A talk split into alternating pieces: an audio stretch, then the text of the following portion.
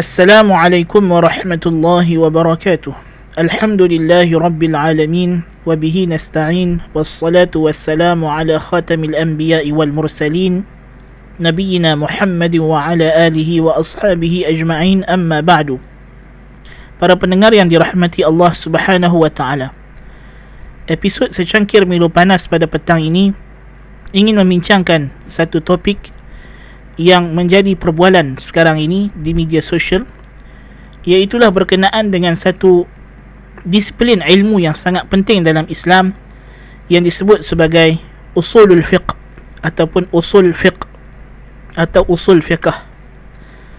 Ada apa dengan usulul fiqh?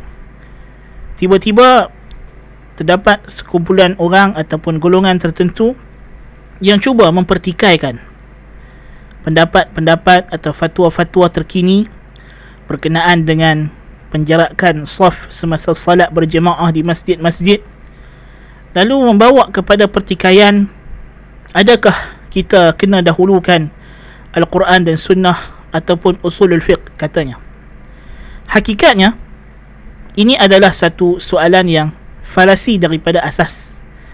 Soalan ini tidak ada asas sama sekali.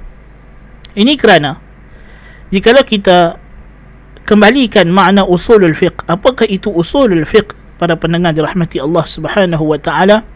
Ia terdiri daripada dua kalimah. Yang pertama usul, yang kedua al-fiqh.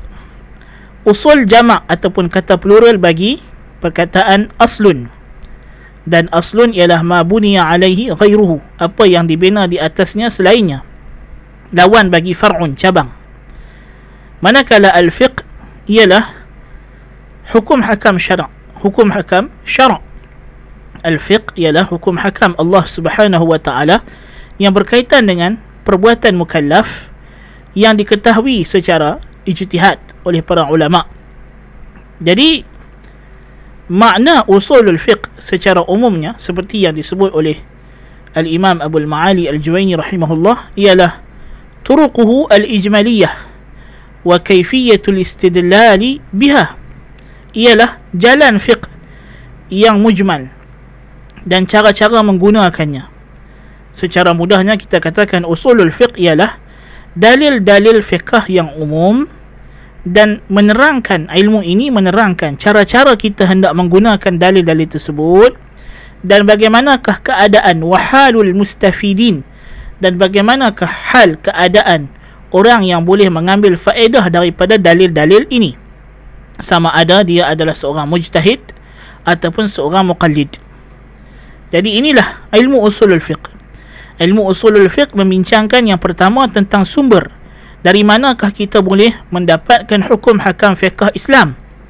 Yang kedua bagaimana kita hendak menggunakan sumber-sumber ini supaya kita boleh mendapatkan hukum tersebut cara guna sumber tersebut dan yang ketiga siapakah ciri-ciri ataupun orang yang layak untuk menggunakan sumber-sumber tersebut? Apakah syarat-syarat yang mesti ada?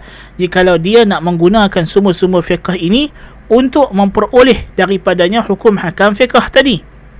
Dan bagaimana pula keadaan orang yang hendak mengambil ilmu daripada orang yang mengeluarkan hukum hakam tadi? Yang disebut sebagai keadaan mujtahid yang mengeluarkan hukum daripada usul-usul ataupun sumber hukum hakam dan keadaan muqallid yang bertaklid kepada mujtahid. Jadi ini adalah ilmu usulul fiqh. Para pendengar dirahmati Allah Subhanahu wa taala. Apakah dalil-dalil Al-Quran uh, dalil-dalil fiqh yang kita maksudkan ini? Jawapannya ialah Al-Quran As-Sunnah Al-Ijma' Al-Qiyas dan juga apa yang berkaitan dengannya. Sama ada Al-Istishab ataupun Al-Istihsan Qaulus Sahabi dan lain-lain lagi yang diperbincangkan dalam disiplin ilmu ini yang disebut sebagai sumber hukum hakam bagi fiqh iaitulah hukum syariat yang berkaitan dengan perbuatan mukallaf yang jalannya adalah ijtihad yang diperolehi dengan cara ijtihad. Jadi bila kita meletakkan satu persoalan kita nak ikut Al-Quran dan Sunnah atau usulul fiqh? Nampaklah kontradik di situ. Kerana usulul fiqh itu sendiri ialah Al-Quran dan Sunnah dan apa yang berkaitan dengannya daripada dalil-dalil yang menjadi asas kepada pembentukan hukum hakam fiqh. Dan lebih dari itu kita tak mungkin boleh menggunakan Al-Quran dan Sunnah melainkan kita mengetahui tentang usulul fiqh. Macam mana kita nak faham ayat Al-Quran yang mana ayatnya am yang mana ayatnya khas yang mana mukhassas yang telah ditaksiskan mana ayat yang mutlak mana yang muqayyad. Mana ayat yang mubham mujmal mubayyan mufassal nasikh mansukh.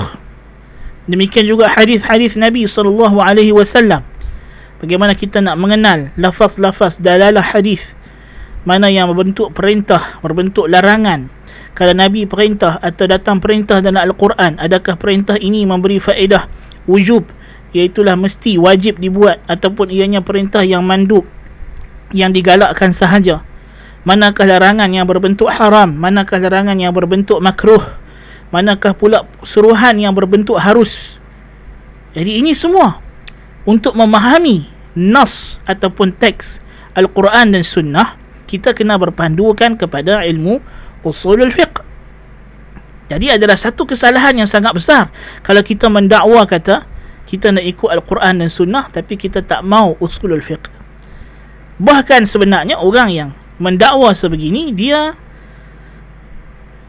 hendak mewujudkan atau hendak menggagaskan usulul fiqh dia sendiri yang berlawanan dengan apa yang telah ditetapkan yang telah disetujui yang telah disepakati oleh para ulama Islam yang terdahulu dan ilmu usul al-fiqh bukanlah perkara yang bid'ah.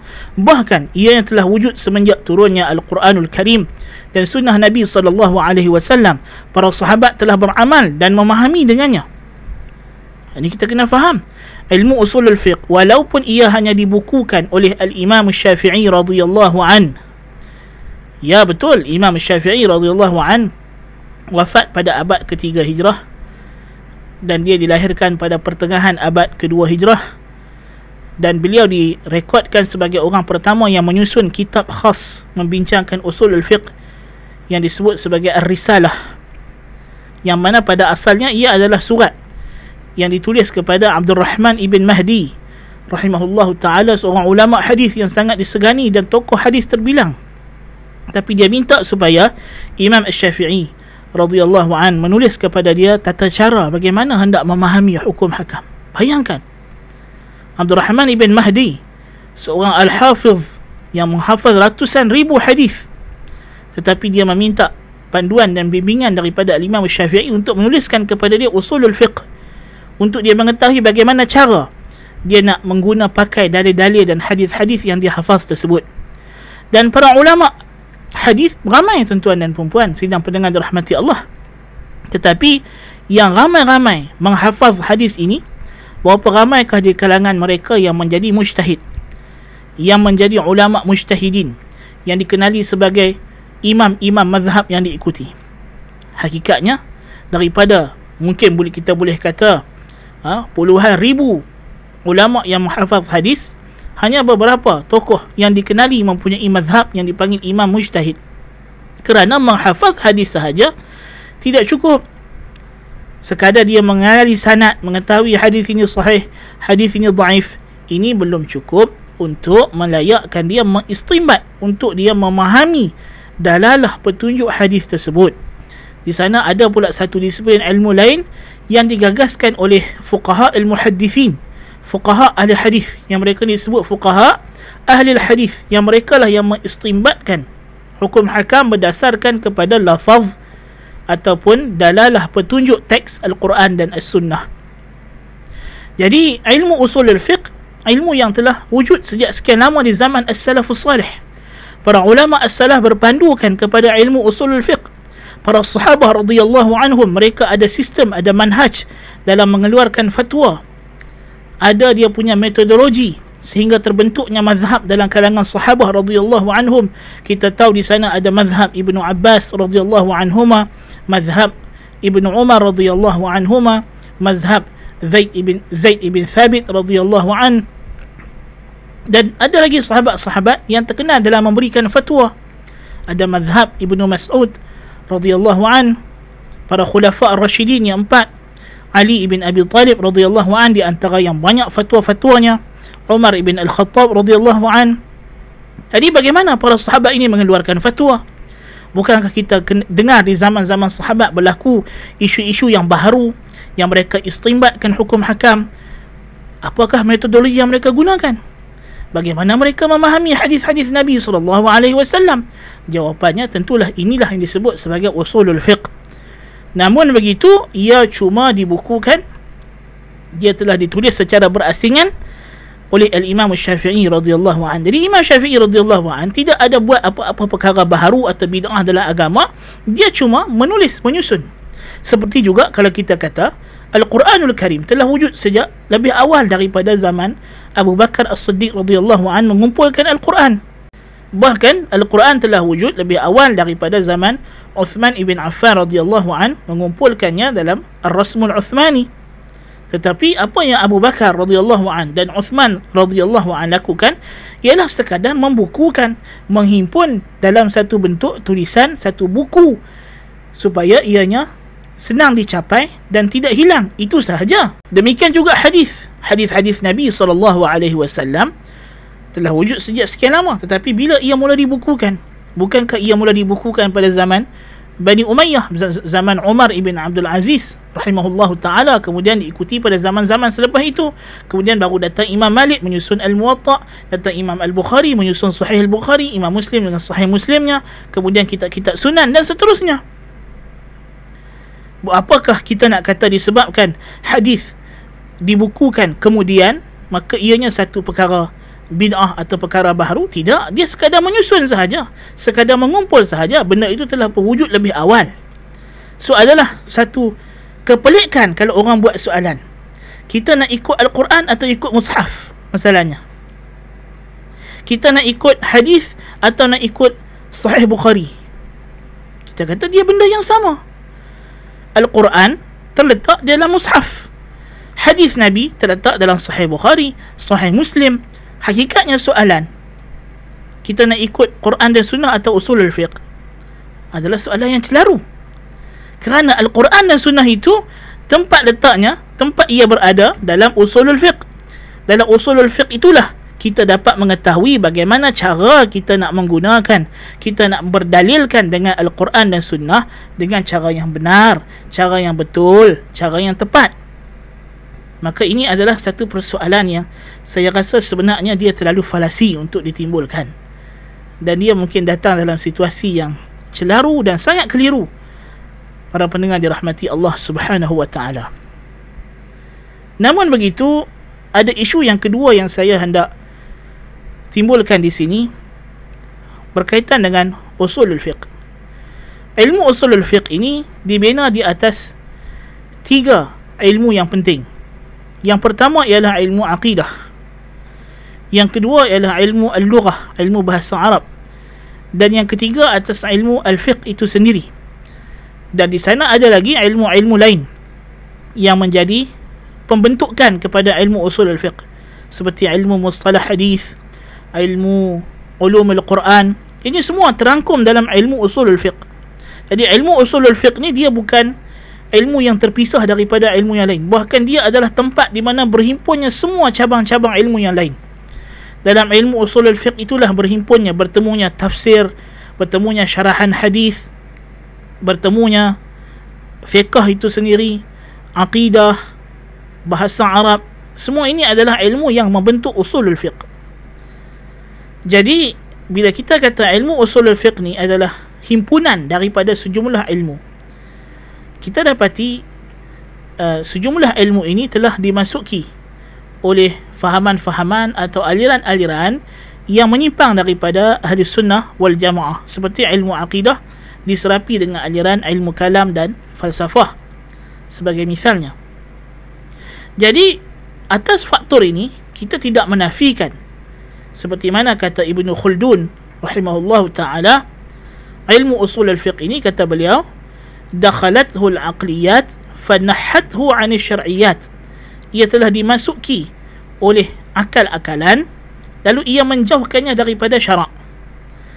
Memang banyak perbahasan-perbahasan dalam ilmu usul fiqh yang kemudiannya semenjak zaman Abu Hamid Al-Ghazali ghafarallahu lah dimasuki oleh serapan-serapan perbahasan ilmu mantiq Aristotle ilmu mantiq al-mantiq al-aristi diserap juga dengan perbahasan ilmu kalam ilmu falsafah.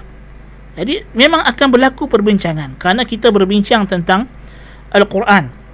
I'tiqad seorang yang bercerita tentang Al-Quran sebagai dalil hukum akan mempengaruhi cara pandang dia terhadap Al-Quran. Adakah Al-Quran kalamullah ghairu makhluk? Adakah Al-Quran itu makhluk? So itu akan mempengaruhi adakah Allah Taala benar-benar berkata-kata dengan huruf dan suara atau suara suara dan dan huruf itu adalah makhluk dan kata-kata Tuhan itu hanyalah kalam nafsi yang tidak ada huruf atau suara.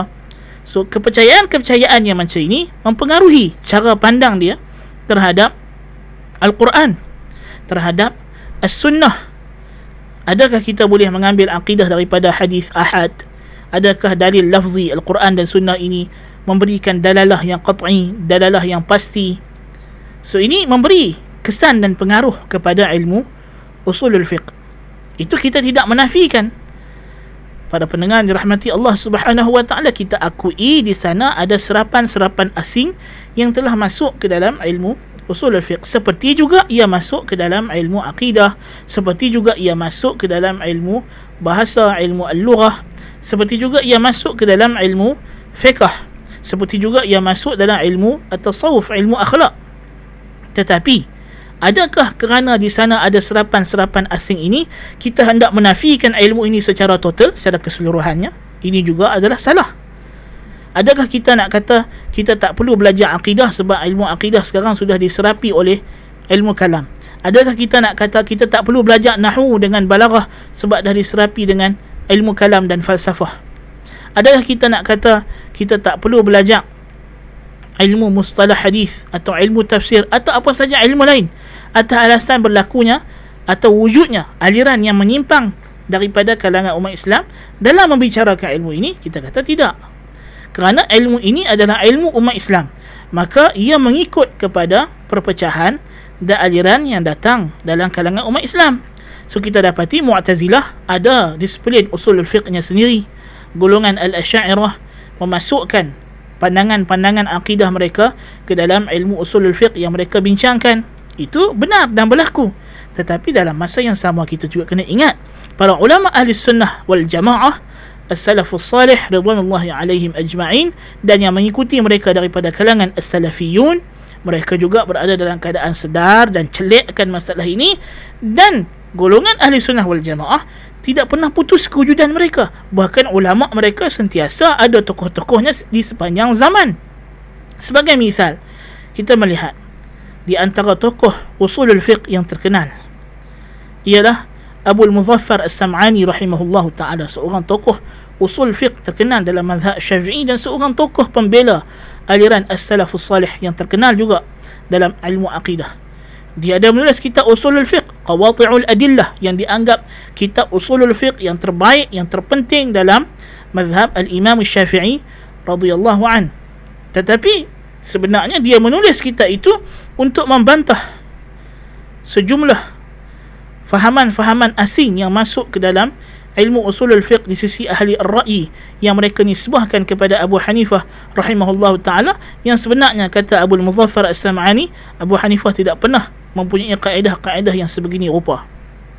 So di sana ada ulama yang menulis ilmu usul fiqh dan menjelaskan apakah masukan-masukan asing dalam ilmu usul fiqh ini.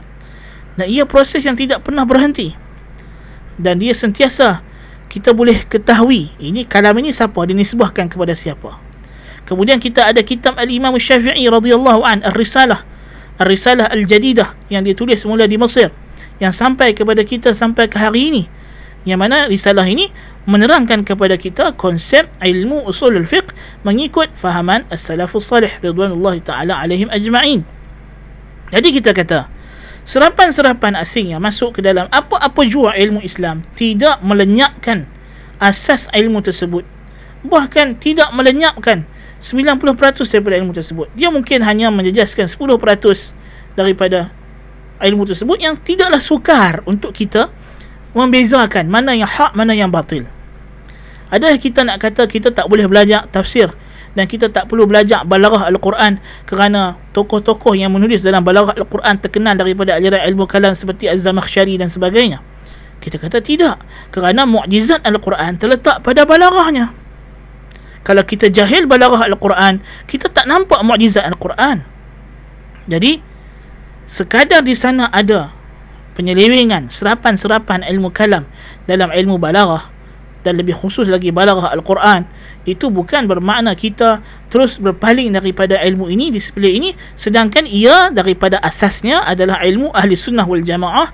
Ia adalah ilmu Islam yang Allah Taala turunkan kepada Nabi Muhammad sallallahu alaihi wasallam. Sama juga dengan ilmu-ilmu yang lain ha, maka di sini kita kena ada sikap pertengahan sikap wasatiyah sikap yang adil yang jitu yang tepat dengan kebenaran. So kita berpegang dengan ilmu usulul fiqh tapi dalam masa yang sama kita juga sedar dalam ilmu usulul fiqh ini ada masukan-masukan asing yang tidaklah menjejaskan asas ilmu ini. Yang ia boleh diketahui dan boleh diperbaiki. Dan pada zaman kita sekarang ni alhamdulillah telah cukup banyak tulisan-tulisan yang menjernihkan kembali usulul fiqh daripada masukan-masukan asing ini dan kita dapati tidaklah banyak. Tidak banyak pun. Dia adalah hanyalah pengaruh daripada background penulis kitab usul al-fiqh tersebut dari segi fahaman akidahnya. Tetapi dia tidak menjejaskan secara asas usul utama hukum hakam syarak. Bahawa hukum hakam syarak berpandukan al-Quran as-sunnah al-ijma' al-qiyas yang sahih. Dan juga dalil-dalil yang lain dan kaedah-kaedah asas dalam kita berinteraksi dengan Al-Quran dan Sunnah ini diketahui dan dibincangkan. Ulama-ulama ahli sunnah wal jamaah yang membantah ahli bid'ah mereka membantah menggunakan usul al-fiqh. Ini di antara perkara yang kita kena faham. Imam Al-Bukhari rahimahullah ta'ala bila dia menulis kitabnya Sahih Al-Bukhari dan dia membuat bab tarajim abwab dia berdasarkan isu-isu fiqah dan isu-isu akidah dia menyusun dengan kefahaman usul fiqh yang mendalam. Dan dia membuat istimbat hukum hakam yang diletakkan pada tarajim abwab dia itu berdasarkan ilmu usul fiqh yang jitu yang kita boleh faham jika kita kaji dan kita teliti betul-betul. Dan di antara cara kita nak mendapatkan ilmu usul fiqh ni daripada fiqh itu sendiri bila kita tengok fatwa satu imam Imam Syafi'i radhiyallahu an mengeluarkan satu fatwa Imam Malik mengeluarkan satu fatwa Imam Ahmad mengeluarkan satu fatwa Imam Malik Imam Abu Hanifah mengeluarkan satu fatwa.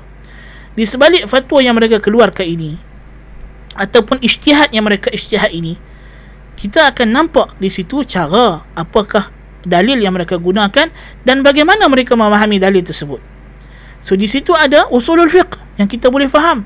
Dan imam-imam ini adalah daripada kalangan ahli sunnah wal jamaah yang mu'tabar. Maka kita kata ilmu usulul fiqh ahli sunnah wal jamaah tidak hilang, tidak tenggelam. Walaupun ilmu usul fiqh itu mungkin telah dipengaruhi oleh sejumlah masukan-masukan asing daripada ajaran ilmu kalam falsafah ataupun al-mantiq al-aristi, mantiq Aristotle. Tetapi dia tidak menghilangkan asalnya yang sahih. Maka menolak usul fiqh secara total adalah salah dan menelan bulat-bulat ilmu usulul fiqh yang ditulis oleh kalangan mutaakhirin kalangan golongan terkemudian tanpa kita membuat sebarang penjernihan juga adalah salah. Seperti mana salah untuk kita menelan semua kitab tafsir yang ditulis oleh mutaakhirin termasuk yang ditulis oleh Az-Zamakhsyari. Bulat-bulat tanpa kita membuat tapisan dari sudut penyimpangan akidahnya. Demikian juga salah untuk kita menelan semua dan kita nak terima semua kitab akidah yang ditulis oleh ulama-ulama kalam ini adalah salah. Kita mesti uh, jernihkan dan kita kita mesti ada uh, kita punya ukuran. Mana yang benar mana yang betul dan kita ambil faedah daripada apa yang betul? Dan yang salah kita tinggalkan. Itu sahaja. Tetapi itu perlu kepada pengajian yang mendalam. Sidang pendengar dirahmati Allah Subhanahu wa taala. Sebab itulah agama Islam ini dibina di atas wahyunya yang pertama iqra bismi rabbikal ladzi khalaq khalaqal insana min 'alaq. Iqra wa rabbukal akram alladzi 'allama bil qalam 'allama al insana ma lam ya'lam So kita kalau nak faham agama Kok mana pun sidang pendengar rahmati Allah Kena belajar Kena mengaji Kena berguru Dan memahami dengan baik Tata cara metodologi dalam uh, Kita mengambil agama Cara kita menggunakan agama ini bagaimana sumber-sumbernya cara kita nak faham sumber tersebut. Jikalau kita tidak menggunakan tidak berpandukan kepada usul al-fiqh ni sama sekali kita tolak usul al-fiqh inilah punca berlakunya wujudnya golongan-golongan yang entah mana-mana nak bercakap tentang hukum hakam agama. Wujudnya penyelewengan-penyelewengan yang semakin banyak. Ha, jadi ini juga penting kita kena faham. Jikalau ada gerakan untuk menolak usul al-fiqh sebenarnya dia nak membawa nak membawa penyelewengan. Dia dia cuba nak membuka pintu kepada penyelewengan yang sangat besar. Kerana golongan yang menyeleweng dia ada dua cara sama ada dia masuk menerusi usul fiqh dan dia bawa usul fiqh dia sendiri atau dia masukkan serapan-serapan asing tetapi terbukti cara ini tidak dapat mengelabui mata ahli sunnah wal jamaah bahkan ulama ahli sunnah wal jamaah menyedari perkara tersebut dan mereka boleh mengasingkan mana yang serapan, mana yang asal. Maka terbukti cara tersebut tidak berjaya para pendengar rahmati Allah. So sekarang mereka nak guna taktik baru. Apa dia? Kita buang usul al-fiqh pula. Mereka jadikan Al-Quran dan Sunnah sebagai slogan untuk menyesatkan umat Islam. Allahul Musta'an. Ini lebih berbahaya. Ini lebih berbahaya. Kerana dia nak suruh kita buang kita punya benteng, tembok kita. Tak kalau kita ada benteng pertahanan tembok yang menjaga kota kita kalau di tembok itu ada kulat ada rumput rampai yang tumbuh-tumbuh ada retak-retak sikit-sikit kita boleh repair kita boleh perbaiki tetapi kalau tembok itu disuruh buang disuruh runtuhkan terus sebab dia kata apa? Hmm, tembok ni dah penuh rumput dah penuh retak dah penuh kulat. Cat dia dah pudar. Kita runtuh buang. Kita kata ini lebih bahaya.